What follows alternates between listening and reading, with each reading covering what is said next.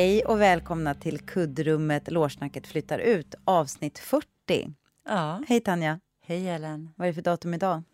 Det är den 12 september, dagen efter valet. Dagen efter valet. Ja, men mm. ni kommer ju få höra det här avsnittet antagligen på torsdagen.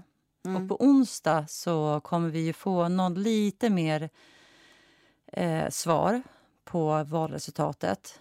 Eh, förhoppningsvis. Men det är ju så himla jämnt. Ja, vi kan ju prata mer om det där sen. Jag måste mm. bara, vi ska absolut prata val, vi ska prata allting. Men jag måste, apropå att det, alltså det bruna som ändå ja. har, har, När jag, jag var och jobbade idag och så kommer jag hem. Det här, och det här är lite konstigt att det, det är lite symboliskt. 12 september idag när vi ändå har fått en jävla brunsmetning på Sverige. Ja. Kommer jag hem, då har Blanka bajsat på flera mattor. Har aldrig hänt. Nej, det har liksom aldrig hänt. Inte ens när hon var valp så bajsade hon inomhus.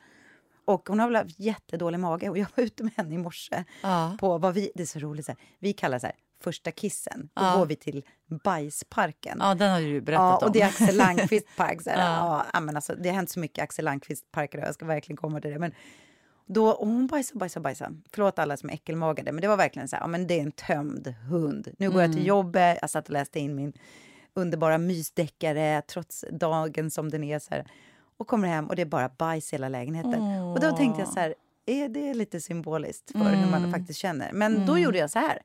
Jag eh, tog bort allt såklart, rullade ihop mattorna och gick direkt till kemtvätten. Mm. Och det är väl lite så vi ska attackera här också. Vi får prata om det sen och vi får sörja och vi får oroa oss. Mm. Och sen är det bara att kavla upp. Mm. Eller hur? Men vad då prata om det sen? Ska vi inte prata om det nu? Jo, jo, jo, men jag hade, så, jag hade så mycket med min hund idag. ja, ja, ja. Nämligen... Men gud, det där är ju, det där är ju, alltså jag tycker det där är faktiskt jättehemskt. Därför man vet att hundar inte vill. De mm. vill inte bajsa inne. Mm. Så jag kan liksom se hennes vånda. Jag har också haft hundar som har blivit sjuka och som när man kommer hem så är de liksom de ser också så skamsna ut och liksom förtvivlade ut för att de inte... De vet ju att de de inte ville skita ner hemmet. Nej, och det är så konstigt också för att idag är en annan konstig dag. För att apropå våran park där. Eh, idag var Blanka och sa hej då till en kär vän som vi har känt ända sedan vi fick Blanka. Och det var så konstigt för alltså en hundvän? Ja, en hundvän. En hund? En hund. Ja, ja inte matten? Som, nej, alltså hussen var ju också där såklart. Ja. Vi blev bjudna på hennes sista kalas. Det är så sorgligt. Hon fick sin sista oxfilé idag och sen skulle de gå ner till veterinären på Bondegatan och avliva henne. Och jag gick inte med mot, till veterinären för jag kände så här, någonstans så tror jag ändå att hundarna snackar liksom med varandra. Och de skulle vara ett gäng som gick ner, men det, då kommer jag aldrig få in Blanka på den där veterinären. Alltså jag, jag kände så här, nej men det, jag vill inte utsätta henne för men hon, det. Men den här hunden var liksom så gammal och sjuk så att den, det var... Molly, världens ja. finaste hund. Alltså grejen jag har aldrig sett något äckligare, men hon hade liksom eh, ett helt öppet sår på ena benet med så här cancertumörer som bara Aha, rann ut. Oj, oj, Nej, men alltså, det var säkert. I och för sig, apropå, vi kanske ska prata om våra djur idag. För att jag hade jag har haft massa djur. Ja, men gud, kan vi inte bara börja med att ska vi börja snacka om våra djur? Så tar vi det här jävla valet ja, sen. Alltså, ja, det blir så deppig då... start annars. Ja, vi börjar med djur! Vi börjar med djur, ja. Alltså, för vi ni... älskar ju djur. Ja. ja och, okej, okay, okay, nu, nu Åh, vad skönt. För ja. jag kände så här, ja, jag kände kommer... också bara, nej men, nej men, alltså min energi när jag började nej. här idag. Jag vet inte, jag var helt så här, liksom bedövad inuti eller ville gråta. Ja. Men vi tar en liten paus från det där eh, hemska som hände i natt. Men jo, jo men djur. Nu, nu pratar vi om djur istället. Ja, vad, vad var det du tänkte på då? Nej, men jag tänkte bara, okej okay, jag frågar så här, och, och, nu, nu börjar vi om. För mm. vi var, jo, vad, vad var ditt första djur? Åh, oh, ja, men alltså vi, jag är ju uppvuxen i en familj med massa systrar, har jag berättat mm. om. Eh, mamma och pappa. Vi bodde ju först i en trea. Vi bodde alltså nio personer i en trea. Nio? Ni var fem ungar? Nej, vi var ju sju ungar från start. Men alltså, det är så coolt. Eh, för min pappa hade med sig två barn ja. från ett äktenskap i Finland. De bodde inte länge där. Men vi bodde sen absolut fem ungar och två föräldrar i ett hus. Och en massa djur. Eh, så att katter fanns det hela tiden. De katterna minns inte jag så mycket. Det fanns undulater. Men sen de djuren som jag börjar minnas, då är det en katt som heter Buster. Har jag berättat om honom i podden? Jag har också haft en katt som heter Buster. Är det sant? Ja, fast jag hade bara den i två dagar. Jag hittade den och så sa jag att det var... Det kan jag berätta sen. Vadå, ja. Vad berätta om Buster? Nej, men Buster mm. var en bondkatt. Han var totalt opolitlig. Eh, han var aggressiv. Han levde jättelänge. Han spred skräck i familjen och på gården. Grannarna hatade oss för vår katt. Mm. Alltså det var på riktigt. eh, konflikter. Du vet den här gården som jag har skrivit? Ja, den här pjäsen. Det är en pjäs som du har skrivit. Där är Buster med den katten. Eh, och det är ju en konflikt som, som den där drivs av. Men så startar med att den här katten skiter i, i den gemensamma sandlådan. Alltså det vill säga där barnen ska leka och bygga sandslott. Eh, Buster var en... Jag kunde titta på honom. Han, han gick där som en kung på gården. Strök sig förrädiskt mot folks ben som att han ville bli klappad. När de böjde sig ner, då tänkte jag så här, alltid, jag stod i mitt fönster, don't do it, gör det inte, gör det inte. Och så ser jag ser så här, åh, hej lilla katten, så liksom går de ner. Då bara river de till. Alltså så, här, så man ser att de blir rädda, för det är som en djävul. En av de få som kunde liksom lyfta den här katten eh, var jag, som kunde flytta honom från en soffa. Men jag var ju också alltid rädd. Mm. Men han var också något som min utmaning som jag ville så här, jag ville erövra hans kärlek och förtroende. Mm. Så att när han ibland låg och sov i soffan då kom jag så och la mig sakta på hans mage jättelångsamt för att sen kunna lägga min tyngd på mitt av mitt huvud på hans mage. Och så tittade han lite och så bestämde han sig för att inte riva ögonen ur mig. Och så fick jag ligga kvar. Vilket värdelöst husdjur. Förstår du? Det är den. Jag tar mitt första, vilket var ditt? För sen kommer mitt andra som är något helt men, annat. Jag menar, ja. på, på katter, alltså för nu har ju mina, mina extra barn i Schweiz som är min systers barn. De, mm. de har ju katt och när vi har sov, jag hade med mig Blanka en gång dit ner. De har sån här jävla kattlucka så att de kan gå in. Ja. Och så hör man bara så här katterna där nere. Alltså kom, hela, alla kvarterskatter kommer Och då är det en katt som heter Batman som de också hatar det här kvarteret. Och den var typ ja. typ så här och min svåger har typ dängt till den där katten. Men nu, ja men det är så roligt. Det, ja, fan vad skönt det var att prata om djur. Ja. Finns det något roligare? Vi börjar så, men, vi måste liksom ja. få verklighetsfly ett Men då är det så här, de har haft sin katt där nere i Schweiz, den är typ 17 år nu. Men mm. nu är det bara, apropå det att du var den enda som kunde närma dig katten. Nu är det bara Per, eh, mellanbarnet där, som, för katten är helt blind.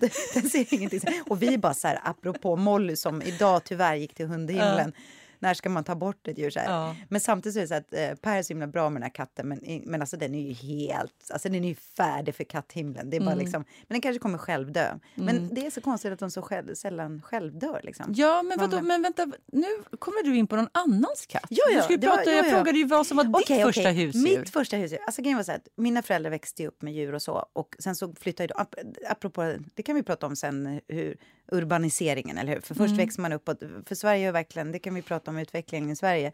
Först hade man mammor som var hemma eller liksom hade djur och så kommer mina föräldrar, som ingen kom från Stockholm, kom ju precis som dina föräldrar till Stockholm. Mm. Och det fanns inte plats för djur. Och vi ville ha en hund. Det var inte så att jag jättegärna ville ha en hund, men de hade ju växt upp med hundar och massor av djur.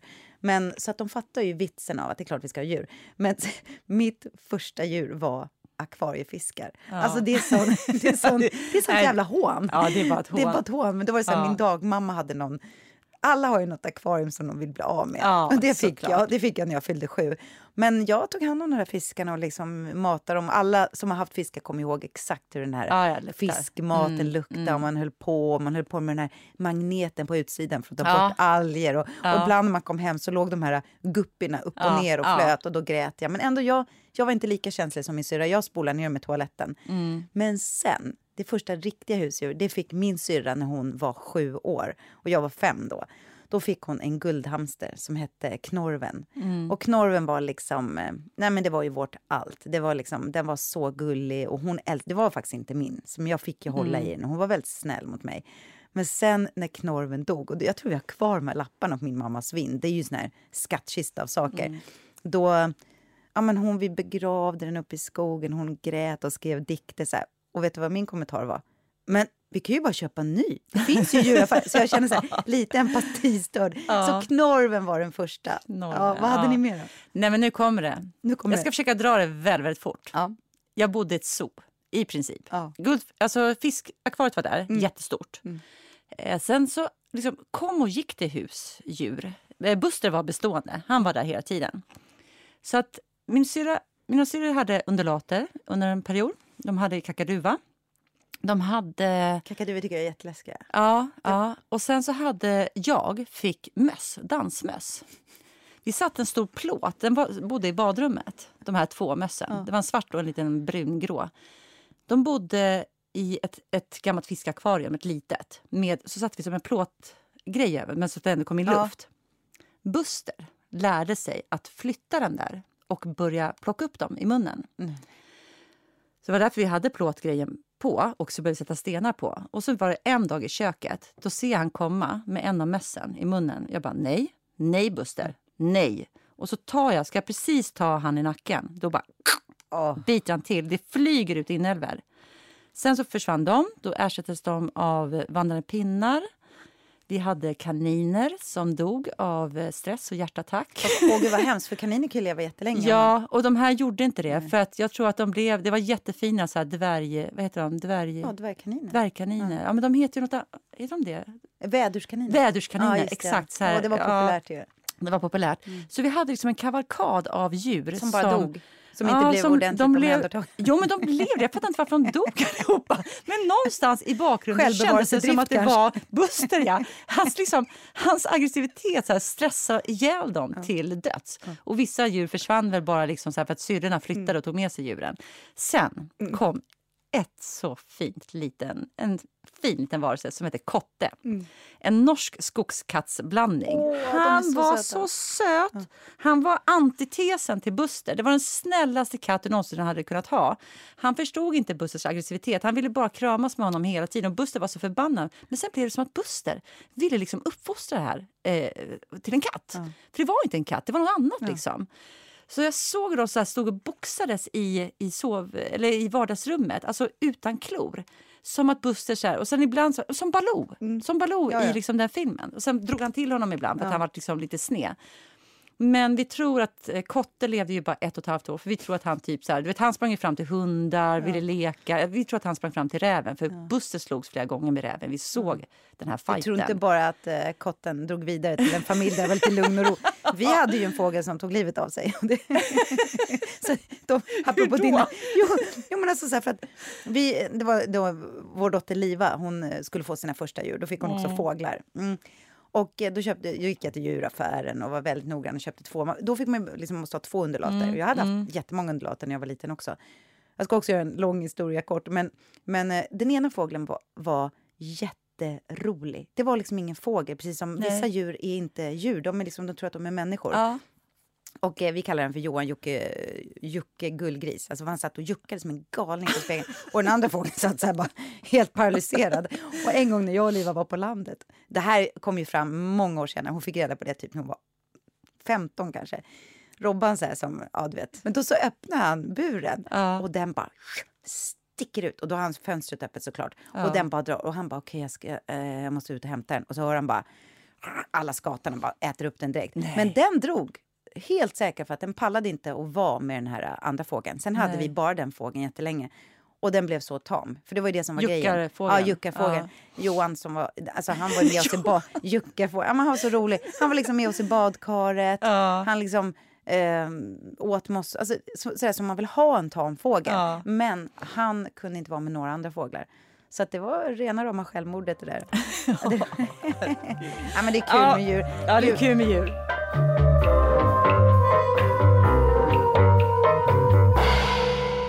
Ja, det var ju underbart att prata om husdjur. Men nu, nu ska vi kanske ändå prata om... Vi sitter ändå här efter valvakan igår. Ja, och vi absolut. har ett resultat som visar att vi har en eh, blåbrun, troligtvis, eh, maktskifte ja, det ser ju faktiskt ut så, även precis som du säger på onsdag. Men de här uh, utlandsrösterna mm. som jag googlade mig till att det är ungefär, det brukar vara ungefär 40 000. Och det är ju, de är ju oftast uh, borgerliga. Ja, men, men det är även förtidsrösterna. Och det är 47, mm. alltså det är, nu tittade jag liksom på dagen, det var, vid lunch var det 45 000 som skilde. Alltså 45 000 röster mm. låter ju så otroligt lite mm. när man tänker till flera miljoner som röstar. Förstår man vad jämnt det är? Men det är, de här förtidsrösterna är ju... Alltså man väntar in 200 000 röster ungefär. Mm. Förtidsrösterna med eh, utlandsrösterna. Och då brukar utlandsrösterna vara med det borgerliga. Men förtidsrösterna kan ju vara annorlunda. Men de ser ändå så här, rent statistiskt mm. så behöver ju de här förtidsrösterna vara typ så 70% på det rödgröna blocket. Och det verkar inte så troligt att Nej, det men det är ändå hända. otroligt jämnt såklart. Och det hade ja. jag Ja, det, det trodde jag att det skulle bli. För jag menar, man har ju följt med någorlunda i de här mm. undersökningarna. Men jag hade ändå en sån här äh, känsla av att ja, men det kommer bli jämnt, men det kommer bli rött. Alltså mm. jag var... jag, jag vet inte varför, om det är så här önsketänkande eller så, men jag hade verkligen eh, tänkt så. Jag såg något så bra, det var någon som hade lagt ut på Facebook så att jag har röstat rött, jag har röstat grönt och jag har röstat blått. Men jag har aldrig röstat brunt. Och det tycker jag, för mig stämmer det så himla väl. Jag känner ju jättemånga som har röstat tidigare blått som nu har gått över till rött för att det går inte att rösta brunt. Mm. Eh, och, och, jag är ju, det är så löjligt att säga att man är chockad över någonting som man ändå har sett hända. Mm. Men när jag gick hit idag så tänkte jag på, för då hade jag sett just var fjärde man, mm. var fjärde, alltså man, inte människa då, har röstat på SD. Mm. Och det tycker jag känns skrämmande. Jag tänkte på det jätteaktivt när jag gick och tittade på folk mm. idag. Hur är det möjligt att var fjärde man i Sverige... För de hade gjort det ganska särskilt igår. att Hade kvinnor röstat så hade det blivit eh, ganska övervägande rött mm. block. Mm, rödgrönt. Rödgrönt, ja. Uh, nej, men jag tycker det är jätte... Men det måste nästan varit var fjärde man... Alltså för att SD har ju fått en femtedel av svenska folkets röster. Ja, och räknar man männen så har 25% av männen i Sverige röstat Aha, på SD. Ja. för jag såg också den. Men jag, var den ja. jag försökte leta upp här innan vi började podda för att se. Eh, för att, men jag kände nog att idag, alltså jag tänkte, jag, jag kände nästan att jag knappt kunde podda. Alltså jag tänkte, hur ska det gå? Mm. För jag kände mig både så bedövad på ett sätt och samtidigt gråtfärdig. Mm. Och sen så någonstans i det så kanske det ligger en ilska och en sorg. Men sen började jag fundera på så här, ja, men det här är ju demokrati. Mm. Eh, vi får ju de ledare vi förtjänar, som vi har valt. Så tänkte jag, kanske, om man nu ska försöka se liksom något konstruktivt i situationen så är det så att SD har aldrig fått ta ansvar för sin politik. Mm. Eh, de har aldrig behövt leva upp till någonting. De kan bara sitta och säga eh, det ena skiten efter det andra. Men de har aldrig, ingen har fått se konsekvenserna av deras politik. Och då tänkte jag på eh, Sannfinländarna som fick stor, alltså också så 20 procent i ett val i Finland. Ja, men det är 2011, tror jag. Mm. Eh, jag kommer inte ihåg. 2008, 2011. De, alltså det är så him de ligger så himla långt före oss. Det är som Danmark. Det är intressant att ja, mm. Men det som hände i Finland var ju att Samfinländarna när de väl kom... För de kom ju i, de satt ju i, i regeringen. Alltså de blev ju en samregering. Finland har ju alltid nästan så här, fått skapa nya konstellationer. Mm. För de har ingen liksom, klara majoritet, så de har inte så tydliga block som vi har. Eh, och det som hände då var att de imploderade fullständigt. Eh, de klarade inte av att sitta och regera. Så att eh, de blev ju så otroligt försvagade och sen eh, efter att de imploderade och bytte, eh, bytte då partiledare så har de inte suttit i någon regeringssammansättning. Även fast de fortfarande är ganska stora i valet. De ligger fortfarande runt så 17 procent men de har inget inflytande politiskt längre. Mm. Ja, det, de har ändå så mycket. För jag tänkte också samma sak eh, liknelse med Danskt Folkeparti. Som, de ligger ju kanske 22 år före oss eller mm. sånt där, när de började komma. Och det var ju väldigt upprörda röster från speciellt Sverige. Mm. Eh, och de är också... De, la ju upp, de tog upp problematik, precis som SD har gjort nu. Mm. Och sen har ju egentligen Socialdemokraterna där övertagit x antal saker från den agendan. Men Danskt Folkeparti är ganska små idag. Mm. Eh, det är väl det man kan hoppas på. Men jag, jag har liksom olika scenarier i huvudet. Jag kände precis som du. Jag, jag, jag fick så sms från min dotter också. Det är säkert många av er som lyssnar. Just det här hur man ska inte bara prata med sina barn eller ungdomar utan hur man också ska hålla ihop. Att inte liksom tappa det. Man kan ju vara ledsen i några dagar och känna att sen måste man ju göra någonting såklart. Mm. Men idag kände jag också det. Jag var också helt gråtfärdig därför att jag har liksom olika scenarier i huvudet. En är ju också, eh, ja men det har ju också ny nyans, ny mm. nyans har ju också mm. fått mycket. Och får vi den polariseringen, alltså ett, ett invandrarparti och ett SD, då mm. har vi ju, då har vi ju eh, konfrontationer som det känns som att det spelar ingen roll hur mycket andra ropar. Alltså det gör mig jätterädd för att Sverige faktiskt har gått mycket, mycket längre i våran polarisering än vad både Danmark och Finland hade gjort när de fick in ett sånt här brunt parti. Mm. Så att jag, jag har en sida av mig som känner mig väldigt negativ, väldigt orolig. Och eh, det blir inte bättre av att man såg ett klipp från den här SD-valvakan nu med en kvinna som tydligen är talesperson för SD. Och jag vet att men då hade hon, hon var väl lite på fyllan, det var ju fest och så här, men då, då sträckte hon upp handen. Och det var verkligen snarlikt liksom en, en, en heiling. Och då säger hon helgseger, helgseger. Mm. Och då, jag får så rysningar över hela kroppen, för det, det, det satt för nära att hon sa så. Det var, mm. det var, det var någonting hon hade... Hur, hur fan kommer man på att säga helgseger? seger. Mm. Alltså det, ja, det, och det, så att en del av mig är otroligt nattsvart idag. Och, och, en annan del tänker precis som, visst det kan bli en sån utveckling som i Finland och Danmark. Låt oss hoppa. Men, mm. hoppas, men det är ju ändå många, många år framför oss i sånt fall. Ja, där ja. det ska stabilisera sig. Nej, men jag är som jag sa redan när vi pratade om... Alltså mm. jag, jag, det är nästan så att jag skulle så radera vårt politikerprogram. Alltså mm. när vi mm. skulle prata om det, kulturpolitik. Mm. För vi försökte ha en hållning där, där vi försökte att liksom se lite mer strukturellt så här, vad vill man överlag över. Men om jag ska vara supermycket tydligare. Alltså, jag, jag tycker att det helt enkelt var dåligt. vi har ju pratat om det du och jag, vi är inte nöjda med det programmet. Men nej, jag, vi är inga journalister. Nej, vi är inga journalister men, liksom men, det som jag kände var, var så här, ja, men shit, det finns en tid för där man ska, och jag, jag tror att det var för att det var innan valet.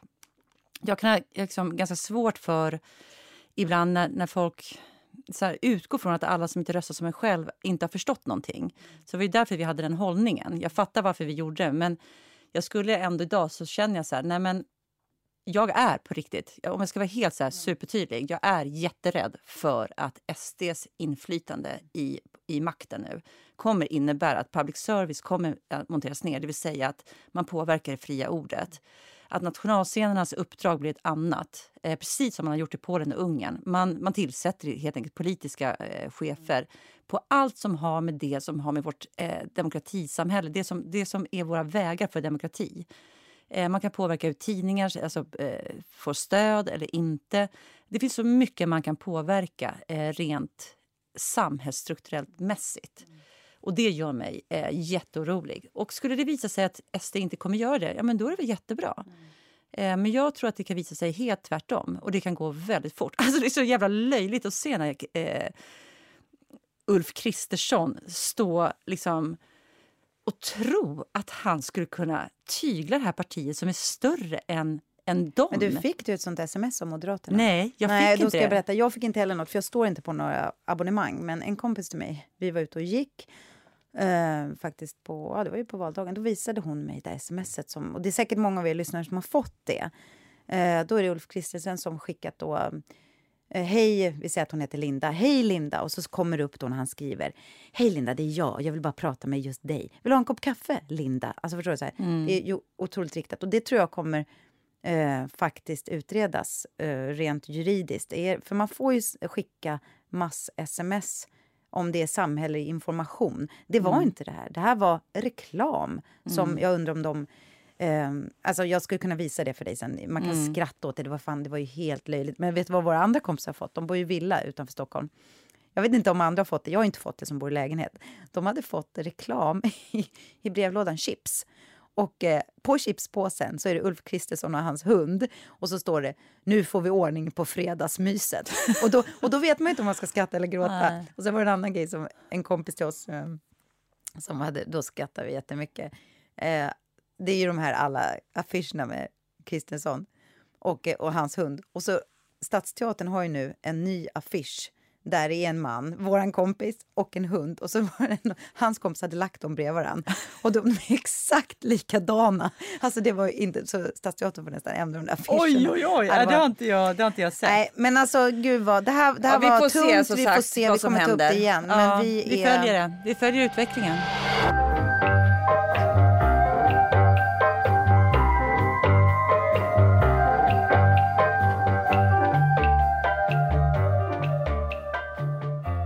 Nej, men vi pratar väl lite kultur, den mm. som vi ändå är här för att försvara. Ja. Ja, nej, men eh, vi har ju sett och läst en hel del. Men jag kan börja med mm. att säga att jag har läst eh, Alex Schulmans nya roman Malmö station. Jag har växelvis läst och lyssnat. Mm. Och det är en jättefin inläsning också ska sägas. Det är på Storytel och Bookbeat och allt det där. Utav Kristoffer eh, Kamias, mm. som dessutom är en kär kollega till oss. Jag tycker han läser jättefint. Um, och ibland när jag det kan jag faktiskt tipsa om. Jag, jag både läser och lyssnar. För när man promenerar då kan man lyssna. Så mm. kanske man hinner 40 sidor och sen läser man. Um, Malmö station. Och det har ju också varit så här. Nu har man ju lyssnat här apropå allt val och man har varit lite deppig och man öppnar dem. För jag tycker Alex Schulman är så otroligt bra på det där att minnas sin egen barndom såklart. Det är det mm. han är mm. känd för. Jag tycker också han skriver superbra idén. Eh, Malmö station är helt enkelt... Eh, jag fick ångest, jag fick ont över bröstet för det handlar om barns utsatthet och vad som präglar ett barn. Det kan vara små, små saker som sen bara följer med resten av livet. Jag kan verkligen rekommendera att läsa den. Eh, och då, då, tänkte jag liksom bara fråga dig, så här, apropå det, då, då är det fler, och det är ingen hemlighet, det är ingen spoiler, utan det marknadsför de ju med boken. Mm. Att, eh, det är en mängd saker som händer eh, en av flickorna i böckerna. Men en är bland annat att hon överhör ett samtal mellan sina föräldrar mm. där de ska dela upp barnet då i 70-talsaktigt. Eh, mamma får ett barn och pappa får ett barn. Och ingen av dem vill egentligen ha henne. Och hon överhör det. Vad Oj. gör det med en människa? Ja. Nej, men alltså, det är så tungt, det är så sorgligt. Det är väldigt fint. Men så börjar jag tänka på så här, vad, vad har man själv för såna där saker som har satt sig? Har du någonting? Åh, får jag tänka lite på det? Ja. Har du någonting som har satt dig? Eh, ja, sig? men det är väl... Dels är det så många man har hört, apropå det här, men om någon har sagt så här... Ja, du ser lite satt ut. Och så har de fått ätstörningar och sånt där. Som, mm. Alltså att någon har kommenterat kroppar, det har man ju förstått har påverkat jättemycket. Mm. Jag hade mycket så här grejer... Eh, alltså jag bodde ju då i... Eh, jag bodde i ett radhusområde där det var helt vanlig medelklass, men jag åkte utförsåkning. Mm. Eh, och det var lite rikare människor. Och den där... Jag, nu är jag så inne i den här boken och jag känner mig lite så här, också att jag känner mig skör faktiskt just nu. Jag vet inte vad det är. Det, det är allt som händer just nu. Jag känner mig ganska skör. Men, och jag, jag försöker alltid minnas min barndom så himla, himla bra. För att det är nästan så att jag överdriver hur bra det var. Mm. Men det var faktiskt, det har faktiskt präglat mig. Att vi var liksom de eh, de dåliga eller de fattiga i den här slalomklubben. Mm -hmm. Och då bland annat en gång, jag var ju så fruktansvärt kär i en kille um, i många, många år. Det är en annan tragisk historia, för jag förlorade ju... Tyvärr dog han när han var 16. Det är en sån här stor, stor händelse som har präglat hela mitt liv, att han dog. För han var min stora kärlek från att jag var åtta år. Mm. Och eh, de brukade turas om och eh, skjutsa hem eh, oss barn. Och hans pappa var ju såklart så här jätterolig, jätteframgångsrik egenföretagare, rik. Och så skulle han sätta av mig en gång. Och det här är så löjligt att men det här är precis det som är fast det är ju inte alls lika farligt som det är i boken. Nej. Men då säger han så här, ja, nästa, Solen, äh, Töjnans slumkvarter. Och då var det så här, och jag bara, det är så sjukt, då fattade jag liksom så här, just det, vi är inte på nivå med de här, utan det Nej. här är, för vi hade alltid sämst utrustning, billigaste skidor, det var alltid så här, och alla gjorde alltid narr av det. Och så försökte man så här, låtsas att det inte spelade någon roll. Men det har tyvärr präglat mig jättemycket. Att jag förstod att, för det första att jag aldrig kommer liksom vare sig bli ihop med honom eller någon annan som var så där bra och framgångsrik. För att vi var ändå alltid lite sämre. Det tycker jag är så sorgligt. Det skulle jag kunna skriva en hel bok om. Mm. Och där har jag också såna här samtal som jag överhörde som barn från, från andra barn om mig och min pappa som gjorde mm. så fruktansvärt ont som jag inte har tänkt på på jättelänge men som öppnades när jag läste den här boken. Mm. Ja, usch. Jättehemskt. Ja, men jag, jag har inte liksom saker som jag har överhört och jag har inte samma problematik kring det där i och med att jag växte upp i ett område där ingen hade pengar. Och de som hade pengar var ju mer de som stack ut. Så att jag kände, upplevde aldrig liksom någon så skam eller någonting över varken kläder, skor eller utrustning. Eller liksom jag, nej, mm. det var inte det. Men, så jag skulle säga så här, det som jag tror är det som jag liksom, som är en punkt ändå som var... Eh, och det är inte samma sak egentligen, men det är ändå en punkt tror jag som påverkade mig väldigt länge som ung vuxen. Men som jag kunde släppa sen någon gång eh, när jag blev äldre det var ju den punkten, eh, för jag hade ju inte kontakt med min pappa. Han flyttade när jag var fyra. Och så hade vi lite kontakt, jag hälsade på honom lite så i hans nya eh, hem med den här nya kvinnan och deras barn. Men det, det tror inte jag funkar speciellt bra. Eh, jag, var, jag kan inte minnas att jag var ledsen över att det tog slut, att vi inte var där. Jag tror inte jag ville åka, jag tror inte han ville ha oss där. Hon ville definitivt inte ha oss där. Men då fanns liksom ett ställe där jag kunde ha kontakt med honom och det var i, eh, i Tumba idrottshall när han, han var judotränare. Mm. Och då satt ju vi där. Då. Det här var på onsdagar. Jag var inte där varje onsdag, men om jag kände för att träffa min pappa så gick jag dit. Eh, vi växlade inte speciellt många ord. Eh, utan eh, vi sa hej efter mm. träningen. Så det var inte liksom en, det var inte en jätte... Så här, vi, vi tog inte en bulle efteråt. Eller liksom, Vi sågs inte efteråt, utan jag bara satt och tittade på honom. Ganska liten judolokal, så man satt ändå så på en bänk väldigt nära. Och sen satt vi där några onsdagar och han dök inte upp. Och till slut så kom hans tränarkollega fram till oss och sa till mig och min syrra som satt där tillsammans. Eh, sitter ni och väntar på Kauno? Vi bara, ja, men han har ju slutat. Har inte han sagt det till er? Och efter den punkten så såg inte jag honom förrän jag tog kontakt med honom när jag var 25 år. Och där kanske, jag kanske var någonstans mellan 10 12 år när det här hände. Mm. Det sveket, mm. att ens förälder bara försvinner på det sättet. För det är en sak att skilja sig från min mamma och välja bort henne.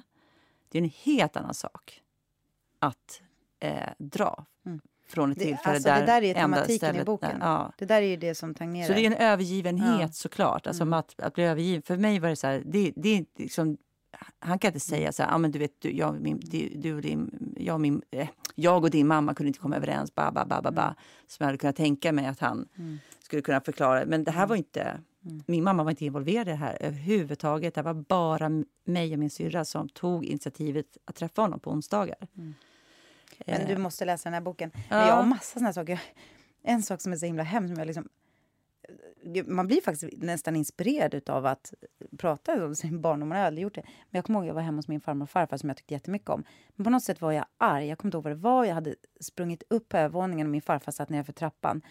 Och på något sätt så dinglade jag. Och det här vet inte jag. Så här, jag, jag fick så mycket skuld. För jag har haft enorma skuldkänslor i mitt liv. Så, här, så förlamande. Där man mm. har hatat sig själv. Självhat. Och då tappar jag träskon i min farfars huvud. Och han var gammal. Och det mm. blev värsta grejen. Och jag skämdes så mycket så att jag kommer ihåg att jag sprang upp. Och, och du satt på någon, över, ja, liksom på någon övervåning eller och, trappa, och så dinglade med benen och så ja, tappade du träskon ja, och de var ganska tunga på den tiden. Och jag kommer ihåg att jag, och det här kommer jag ihåg så tydligt. Så här, det är så mm. lustigt också, ibland tänker man så här, men gud, kommer folk ihåg?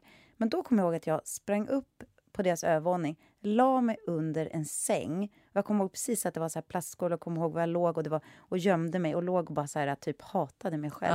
Ja. Det är så här, nej men vad hemskt. Och, och då, det pratar man ju aldrig om. Nej. Alltså, och det där är också intressant, för det där är så här, det är din reaktion. Mm. Du var ju barn. Den blev ju så stor beroende på att de vuxna kan inte hantera det på, en bra, på ett bra sätt. De borde ju mm. ha kommit upp till dig och sagt du, det är ingen fara. Mm. Eh, det där är sånt som händer. Mm ba, ba, ba. De borde ju fått dig att kunna mm. vän, liksom, hantera mm. situationen på ett annat sätt. Men jag är jättesugen på Mamma station. Jag älskar Alex Schulmans böcker. Jag har läst alla han har skrivit hittills. Så att jag ser verkligen fram emot den boken. Ja, men läs den och mm. lyssna på den. Det är en fin inläsning mm. också. Och jag, ja, jag kommer att fundera vidare på min barndom. Ja, ja fint. Ja, men vi rullar vidare med... Jag har läst och du har sett mm. något. Alltså jag har sett så himla mycket. Men en sak som jag har sett som jag vill verkligen prata om det är Five Days eh, at Memorial. Och Det handlar om ett sjukhus i eh, eh New Orleans. Eh, Var kan man se den? Eh, Apple Plus.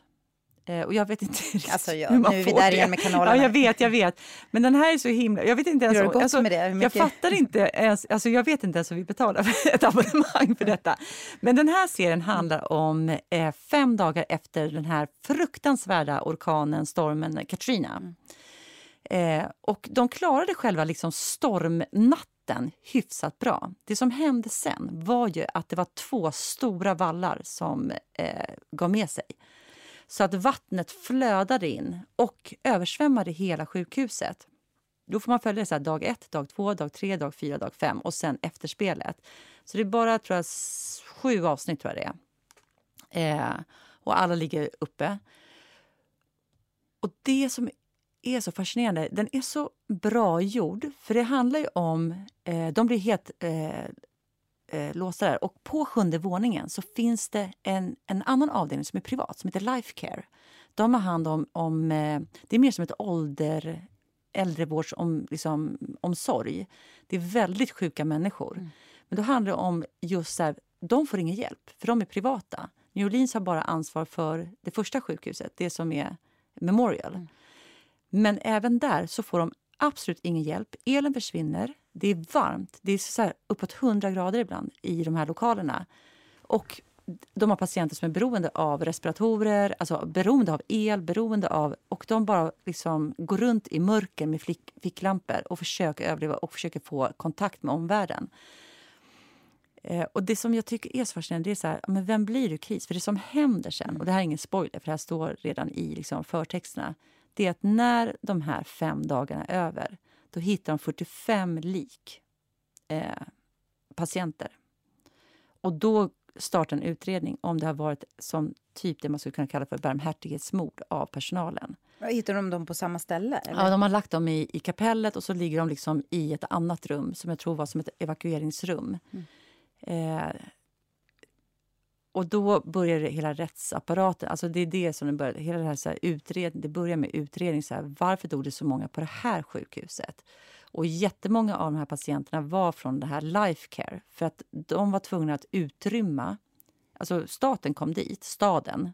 De Men det här sant? Det Ja, det här bygger på, ja, bygger på, det bygger på en, en, en, bok som har mm. skrivits om det här. Och Man kan gå in och läsa. Eh, det här är ju liksom vittnes, det bygger på vittnesmålen från de som jobbade där och de som var inlagda där och anhöriga. Det är helt... Om du tänker som tsunamin. Mm. Fast det här sker ju liksom i ett Eh, ett, ett, en stad som, och ett land som har väldigt stora resurser som skulle kunna hjälpa till. Men det kommer liksom inga båtar. Det kommer mm. inga, alltså de ligger så under vatten så det är båt som behövs. Liksom. Mm. Till slut kommer helikoptrar. Men de måste bära de här eh, upp till en helikopterplatta för så här rangliga järnstegar.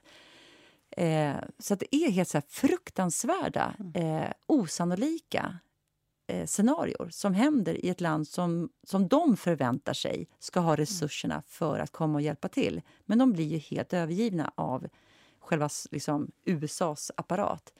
Och sen kommer det, liksom, det som serien är, är ju så här, vem blir du i en kris? Mm. Vilka handlingar gör du när allt står på spel? Och då är det ju vissa där som man då anklagar för att ha skjutit in eh, läkemedel helt enkelt för att mm. påskynda de här patienternas död. För alternativet då var att de skulle lämna de här 45 stycken helt utan vård. Alltså lämna dem liggande kvar. För att de sa så här, ni ska ut innan klockan 17 idag. Sen är det liksom tack och hej. Så att, oh, oh, får se, men, alltså, men då kan det vara såna här barmhärtighetsmord, att det är faktiskt läkare som har gjort?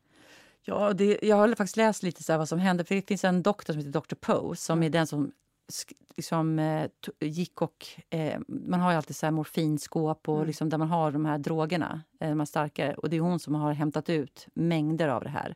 Och Det är också vittnesmål som pekar ut henne som att hon och två sköterskor gick runt från rum till rum. Mm. Och Sen skulle en, en annan sköterska komma efter och liksom, dra ett lakan över dem som hade gått Men vet bort. du om det har blivit åtal efter det? Ja, eller? men det, det, det, hon åtalades ju, men det gick aldrig till eh, rättegång. Ja.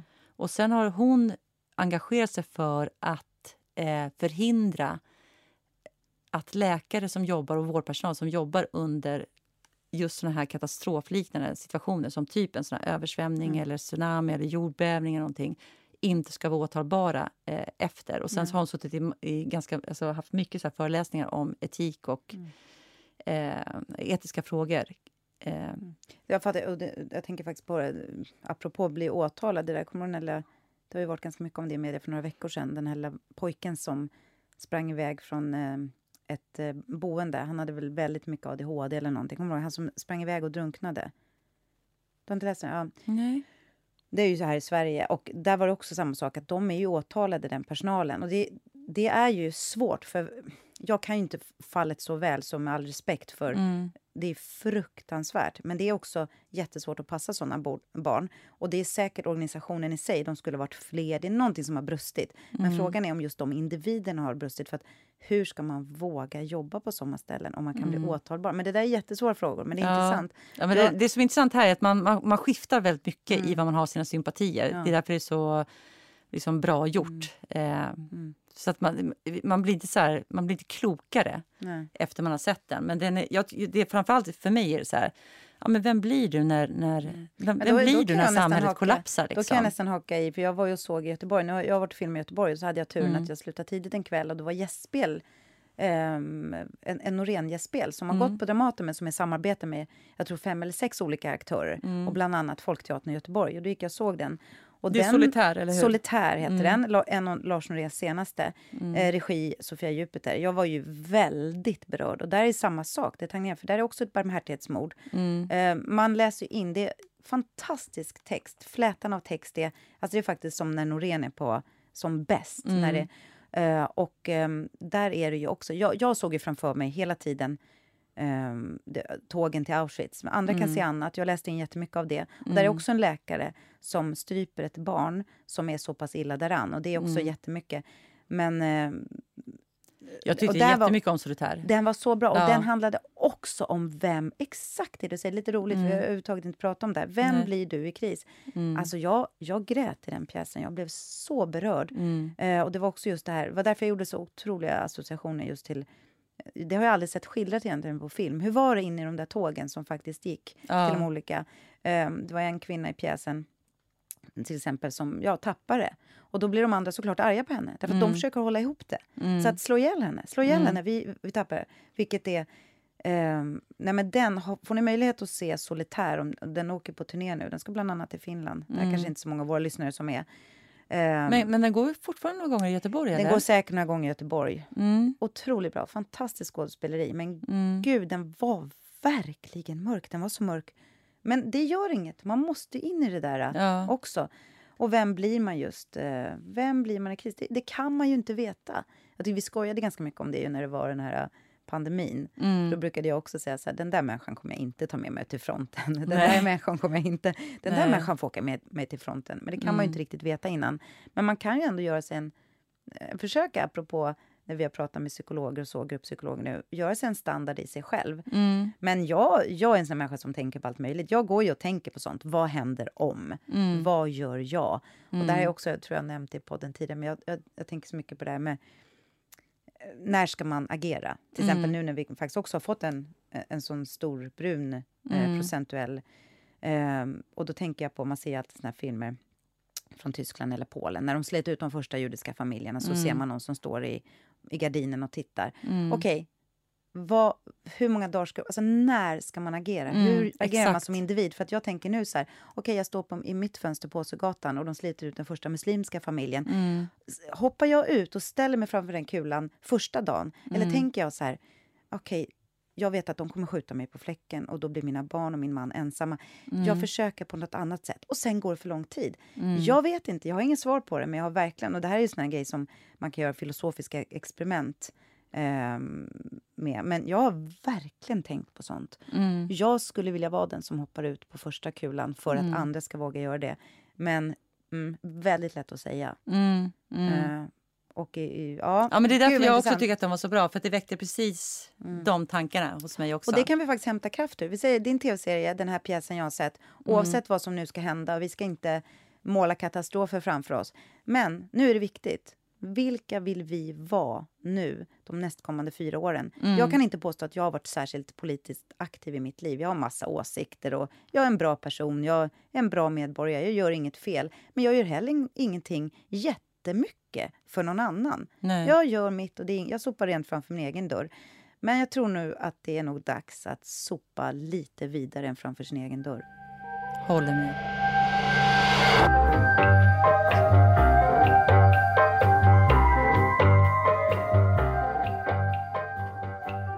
Ja, Tanja, det känns som vi liksom nästan flyr in i fiktionens värld ja. nu när, när världen är som den är. Det, det kommer gå framåt och vi ska inte vara några jävla dödgrävare. Men, men vad har du, vad, du har ju... Nej, alltså, jag har pumpat, jag har pumpat upplevelser. Jag har ju inte jobbat så mycket som du har gjort. Så jag har sett så sjukt mycket. Så jag tänker så här, jag pumpar med lite kulturtips. Underbart. Jag har sett The Bodyguard på Kinateatern. Oh. Jag var där på premiären eh, med min dotter som är 17 år. Och jag blev väldigt positivt överraskad. Man kan säga så här, jag, jag ska inte gå in jättedjupt på alla, men man kan säga så här, det är en tribute till Whitney Houston snarare än till filmen The Bodyguard. Eh, och huvudrollsinnehavaren, hon eh, som spelar då Whitney Houstons gamla film, det är egentligen liksom en sångroll rakt av. Eh, hon heter, eh, ska vi se här, Nadja Kassana, Kassan, Kassanesh Holm. Nadja Kassanesh Holm. Hon är en, en idolvinnare och jag kommer ihåg mm. henne från Idol. Hon är från Norrland. Hon sjunger fantastiskt.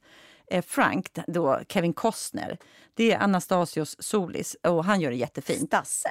Ja. Eh, och sen är det två körsångerskor som också är fantastiskt bra. Om man ser det utifrån det, som att det är som en liten mer så här... Eh, sjunger Stasse också? Nej, nej. nej han, sjunger, ja, han sjunger en låt och han gör det väldigt eh, bjussigt ska ja. jag säga, på en karaokebar. Den är lite liksom omgjord. Mm. Men det jag tyckte var så fruktansvärt roligt eh, det var ju att se alltså, publiken helt annorlunda mm. på privatteatrar. Det finns ju en scen där de vaknar upp, liksom, de har kysst varandra. Det är ju, alltså, det, det är ju en spänningsdrama, men det är ju en, en eh, romantisk mm. eh, historia rakt av. Det handlar ju om deras kärlek. Och så vaknar de upp i sängen och då är liksom publiken så här... Woho! Ah! Sen skriker och sen är det två män framför oss. Som är kanske 45-50-årsåldern, de måste vara så enorma Whitney Houston-fans. Mm. För varje gång tonerna börjar för en ny låt, då liksom ser man hur de drar så här stora suckar, tar av sig glasögonen, gråter, liksom, kastar sig fram och tillbaka i stolen, ställer sig upp i extas. Så jag, jag hade faktiskt en jävligt rolig kväll. Men alltså, får jag fråga, var William Spets där apropå han är ju jättestor Whitney Houston-fan. Jag vet inte. Det alltså, var så vi... sjukt mycket... Jag ska säga, det var en kändistät premiär. Mm. Så att, eh... William måste vi ha som gäst här någon gång. Så. Ja, ja men han är ju underbar. Nej, men så jag, tyckte att den var, eh, jag tyckte att den var rolig. Men det var mer som också en konsert kan man säga. Alltså, det, det är ju, ja. det är ju en spelpjäs, men den hänger ju helt på eh, sångerna. Det är sångerna som bär föreställningen. Mm. Det finns ju en scen, och det var då man tänkte tack gode gud att det inte är fler spelscener, för det var så jävla dåligt. och det, alla som har sett filmen vet ju att det är syrran som har eh, kontrakterat en mördare för att mörda sin Aha. syrra. Jag kommer inte eh, ihåg. nej. Ja. Ja, men så är det. Och då så kommer den här, då flyr de ut till ett eh, hus på landet, Kevin Costners liksom, mm. barndomshem. Där går de omkring så här, i en oh. cottage. Och så kommer mördaren dit och så, så, så tar han fel. Så syrran bara nej, nej, nej, det är inte jag, det är, det är jag, det är jag, det är jag. Och så hinner han skjuta henne. Mm. Det händer även här, så blir, fast syrran blir liksom knivhuggen i det här huset. 30 sekunder senare, ny scen. Då står hon där med sin norrländska och så säger hon så här. Ja, jag tänker gå på Oscar. Jag har velat ha en Oscar i hela mitt liv. Och det vill min dotter. Alltså säger, säger Whitney Houston? Ja, huvudrollsinnehavaren. Pratar hon norrländska? Ja, men hon är, jag sa ju det, hon är från Norrland, här idolvinnaren. Det är så jävla roligt. Eh, så mm. försöker hon liksom lite ta bort det. Jag är så dålig på dialekter. Mm, men den klingar ändå så här. Och det blir så krasst. Va? Jag har alltid velat ha en Oscar. Jag tänker gå på Oscarsgalan. Jag tänker inte vara rädd. Det är bara, dog inte hennes syrra för 30 sekunder sedan av ett knivhugg av en mördare? Ja, men en Oscar. Ja, och det blir så jävla... Du vet, och då känner jag så här, tur att det är sångerna som bär här. För skådespeleriet gör det inte. Förutom de andra då. Eh, de, de klarar sig Vem var dramaturg på det? Nej, men, men vad den, kul. Men underbar publik, det kan ja, man ju ändå alltså säga. Alltså, så här, skön stämning, ja. jättefina låtar. Liksom. Publiken på privatteater brukar vara väldigt rolig. Det de brukar vara väldigt speciellt. positiva. För de har betalat så jävla mycket pengar för biljetterna så de ska ja. fan ha kul också. Jag spelade för hundra år sedan på Göta Lejon i en pjäs och då det var varje helg så var det så många som spydde så de brukade sätta, de brukade, nej men alltså de, teckningarna sitter ju ovanför och ser ja. alla, de ser hur många som spyr. Och de slog vad om eh, hur många som spyr och den som kom närmast skulle då köpa en flaska Shiva, en sån här whisky. Ja. Alltså, det är inte så ofta de spyr på Dramaten. Värld. Det är en annan, värld. Eh, det är inte samma publikreaktioner mm. i våra salonger. Så det var det ena. Det andra ja. är, jag kommer säga eh, Happy Valley, mm. SVT Play. Eh, det finns säsong två nu jättefin brittisk kriminaldrama. Eh, säsong ett ligger också uppe om man vill börja från början. Är det, det är det med en mamma som har förlorat en dotter och tar hand om hennes dot- son?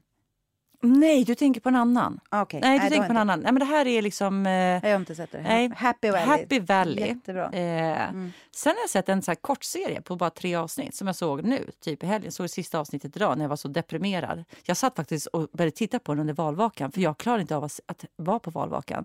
Så jag kollade på ett avsnitt, gick tillbaka till valvakan, kollade på ett till, gick tillbaka till valvakan. Jag kunde inte, jag, jag kunde inte sitta där. Jag hade liksom hällt upp ett glas eh, eh bubbel för jag trodde att jag skulle fira. Mm. Så jag satt så här med liksom, ett glas och så där, bara, bubblorna bara mm. eh, dog ut. Den heter Den farliga leken. Emily Watson spelar huvudrollen. Hon är en rättspsykiatri, eh, rättspsykiatrisk hjälp till eh, en, mm. en mamma som har begått en fruktansvärd handling. Under Vilke, vilken kanal? SVT Play också. Mm. Eh, sen ser jag fram emot Spelskandalen. Ja, den svenska. Ja, den svenska. Gammal granne till mig som var regissör. Alla har ju bott i mitt hus. Ja, alla såklart. Vårt hus är, alltså det är helt galet bra. Ja. Eh, Patrik Eklund har bott i mitt hus. Han är jättebra. Mm. Ja, men den ser jag fram emot. Sen ja. har jag någonting som jag kan... Eh... Jävlar vad du har hunnit ja, titta. Men ja, nu, ja, nu, nu, nu. Nu kommer, något, nu kommer antikulturtipset. Jag har sett tre avsnitt av House of Dragon.